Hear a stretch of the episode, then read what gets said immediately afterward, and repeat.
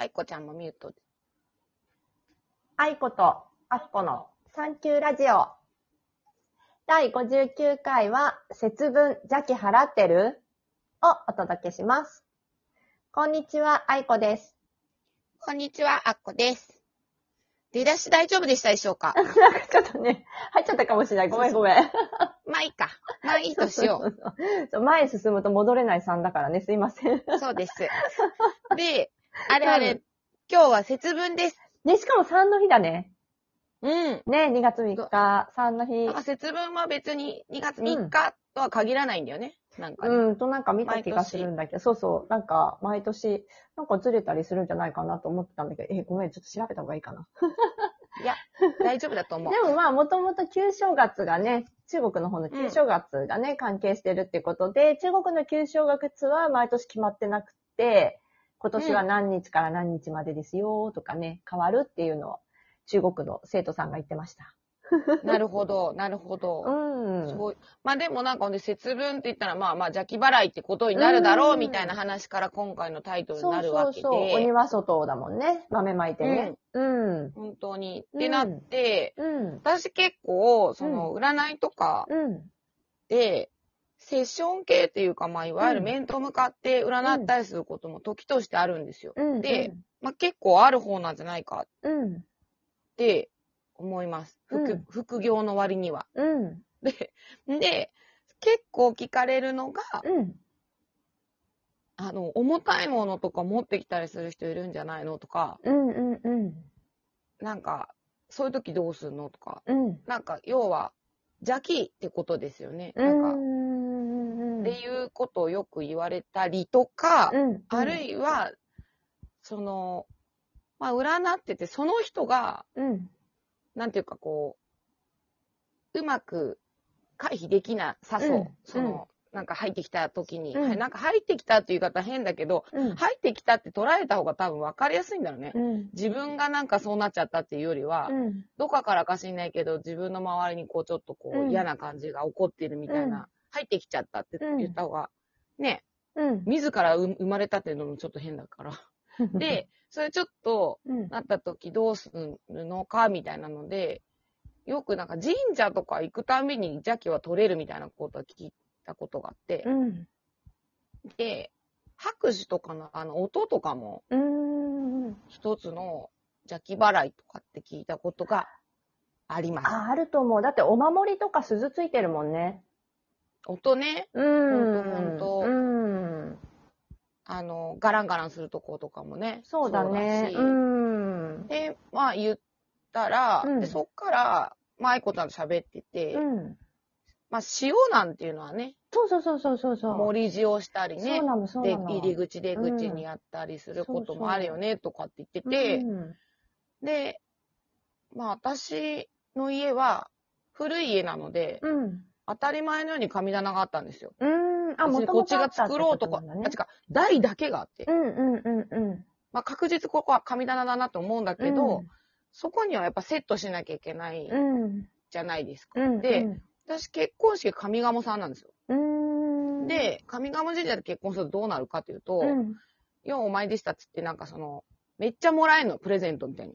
うん。そこにもう神棚のセットみたいなのが入ってて、ああ、そうなんだ。そう最初あの、普通のマンションに住んでたんで、うん、これどうするよっていうことで、一応そのマンションが出窓にあったから、出窓がついたから、うんそこにまあ飾ってたんだけど、その友達が、その毎日その神様に何かっていうのがないんだったら、うん。この、まあ、扉ですよね。あの、神棚によくある。あうんの扉は閉めた方がいいって言われて、うん。しないんだったらってって、ん。まあ一応閉めてうん。たんですよね。で、そうこうしてるうちにこの古い家に来たら神棚があって、じゃあやってみようということで、うん。始めると、毎日、まあ、榊、常に緑がね、あるからね、榊っていうのは。うん。そうだあのね。裸にならない木なんでね、うん。一年中緑を飾っておけるうんそれと、あと、お酒。うんお酒はまあ、1日と15日。うん。うん。うん。で、あと、お水と、お米と塩。うん。うん。お水も邪気払いというよね。み、あ、まあ、邪気っていうか、みそぎ？うん。な、流すんじゃないかな。流すってことじゃない、うんなんかね清める、まあな、流すっていうことだよね。うん。水かぶったりとかね、うんよくあるから、まあそういう意味では、うん。うん。邪気払いの方法はあまだあるなっていうのをね。そうだね。そうだね。なんか、うちも昔はあったな、神棚、実家にね。うん。友達はね、あの、うんお母さんがあの、雨の日に洗濯物引っ掛ける場所にしてるって言ってましたけどね。ちょうどいいとか言って。うんかけてはるって言ってた。まあでも、なるほどって思ったりするんだけど、でも、あの、こう、なんていうかそうね、こう、うん。そう、なんか、日。常に、そうそうでもあ、よくわかるでしょ？高いところにあるから書きやすいんだって多分。しっかり固定もできるし。そうなる。ほどね。はいはい。ね、そう、それでもね、まあねちょっと話してたよね。からね。そうそうそう。あでも、邪気の払うやつは日常に取り入れた方が私はいいと思う。特にここ京都では、もう、もうちょっと行っただけでお地蔵さんだとか、うん。見たことない寺とか神社とかがポコポコポコポコあるんで、うんうんうん。できればその氏神なり、なんだかに行ったらっていう話はよくするのよ。占いでもうんうんうんもうあの、あパンパンって叩くだけでも離れるからとかってうん言って、私も毎日8の、ほとんどほぼ毎日、うん。あの、近所のお寺にうん。犬と行ってますね。うん。ね、結構ね、その氏神様のところに行くのはいいって聞きますけど、そう、邪気払いでやっぱり私も、まあ、あの、日常的に取り入れてるのはやっぱ塩が多くて、うん。うん。うん、それ、そうそう、そうそう、の話がすごい面白くて。そうそう。そうなんですよ。塩が多くて。で、まあ、もともとね、そのちょっと話の中とかでもね、何か嫌な、昔のね、ドラ、ドラマで昔の話とかでも、何か嫌な人が来た時に塩巻いてとかって言ってね、あのそう塩そう。あの壺持ってこいっつってね。でさ、私もリアル、リアル。に昔いた職場で、それこそアッコさんも知ってるね、あの職場で、ちょっとね、あの、い嫌な人が来た時に、先輩が、あの、後藤さん塩とか言って、帰った後に そしてまたね、塩を巻いたっていう、あありましたからね。あの、塩がま、よく似合う先輩でしたもんね。そうそうそう、よく似合うね。ねまあまあ、下町生まれのね、ねほら江戸っ子でね、そうそう。そうそう。なので、結構そういうのはあると思う。うん持ってきなそうそう、持ってきたっていう感じでね。ななん。だけど、でも、いや、でも、愛子ちゃんが、なんか、やってた、その、うん。掃除ね。掃除？そうそうそう、掃除の仕上げにね。うん。仕上げに、掃除の仕上げに、最後、あの、海塩、自然塩をフライパンで、とかで、まあ、いってね、入り塩を作ってサラサラにするんですね、水分を飛ばして。うん。で、それを、まあ、叩き、玄関の叩きとか、私はベランダとかちょっと巻いて、で、入って、あの、捨てるっていうかね。そういうのを、うん。あの、ちょっとその、あの、掃除力の魔法というですね、あの、うん。えっ、と、どなたが書いた本です？かえっとね、増田光彦さんですね。っていう、あの、方がい書いた本が結構面白くて、で、私、あそうそう。の、すごい読んでたんですけど、あの、なんか、その、そうん。の、愛子ちゃんの、その話、うん。私は実際読んでないけど、そうん。の、愛子ちゃんから聞いたら、その人が、うん。まあ、掃除のプロだから、もともとが。うん、そうだね。ね。うん、で、どういうことに悩んでる人がどこが汚いかとかがわかるとかいうのがすっごい面白くて。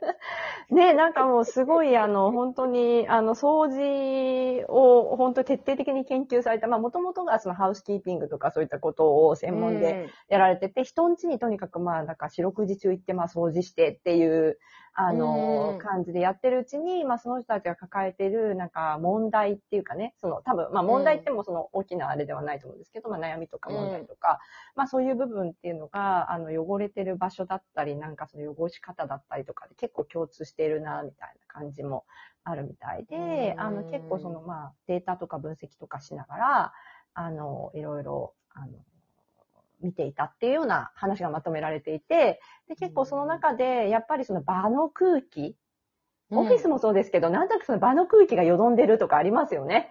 それは単純に、あの、やっぱりね、うん。風通しが悪いとか、あんまり換気してないとか、そうやってやっぱよどんでる人がいっぱいいるから、その人の空気とかでよどんでて、そうするとやっぱ気持ちもどうしてもダウンしていったり、なんかこう、そうそう、だから汚い会社の人って挨拶しないと思ってる。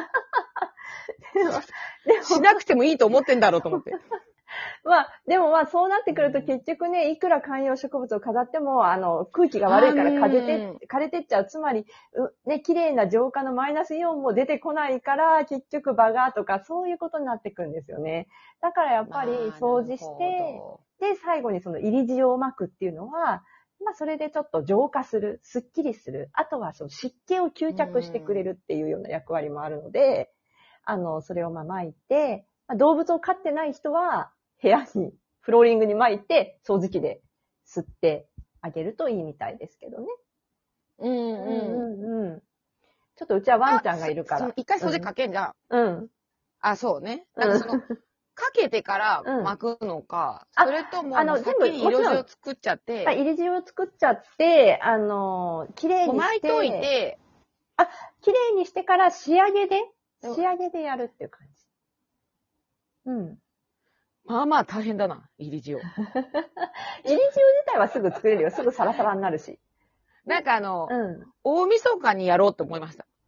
これから。大掃除のああ、時。でもそうそうそう、私もね、大掃除の時せっかくならね、どか、どかしてね、そうそうそう。やったらいいかなあとやっぱ風水的にも、そう、玄関と、あの、玄関とベランダは綺麗にしておくと、その幸運が入ってきやすいっていうかね、いい仕事にしてもいい仕事が来たりとか、そういう流れができるっていうので、そこは結構定期的にやったりしてますね。